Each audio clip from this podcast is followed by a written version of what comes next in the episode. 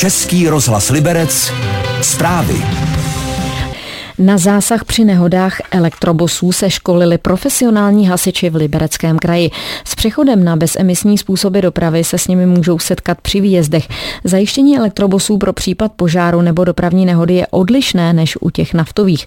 Školení pro hasiče zorganizoval Liberecký dopravní podnik, ten totiž jeden elektrobus provozuje, říká dopravní ředitel Martin Hetner.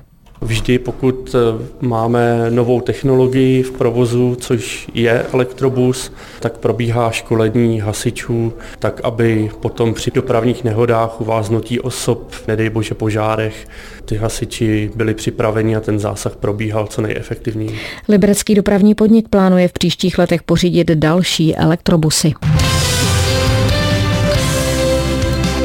Český rozhlas Liberec, rádio vašeho kraje.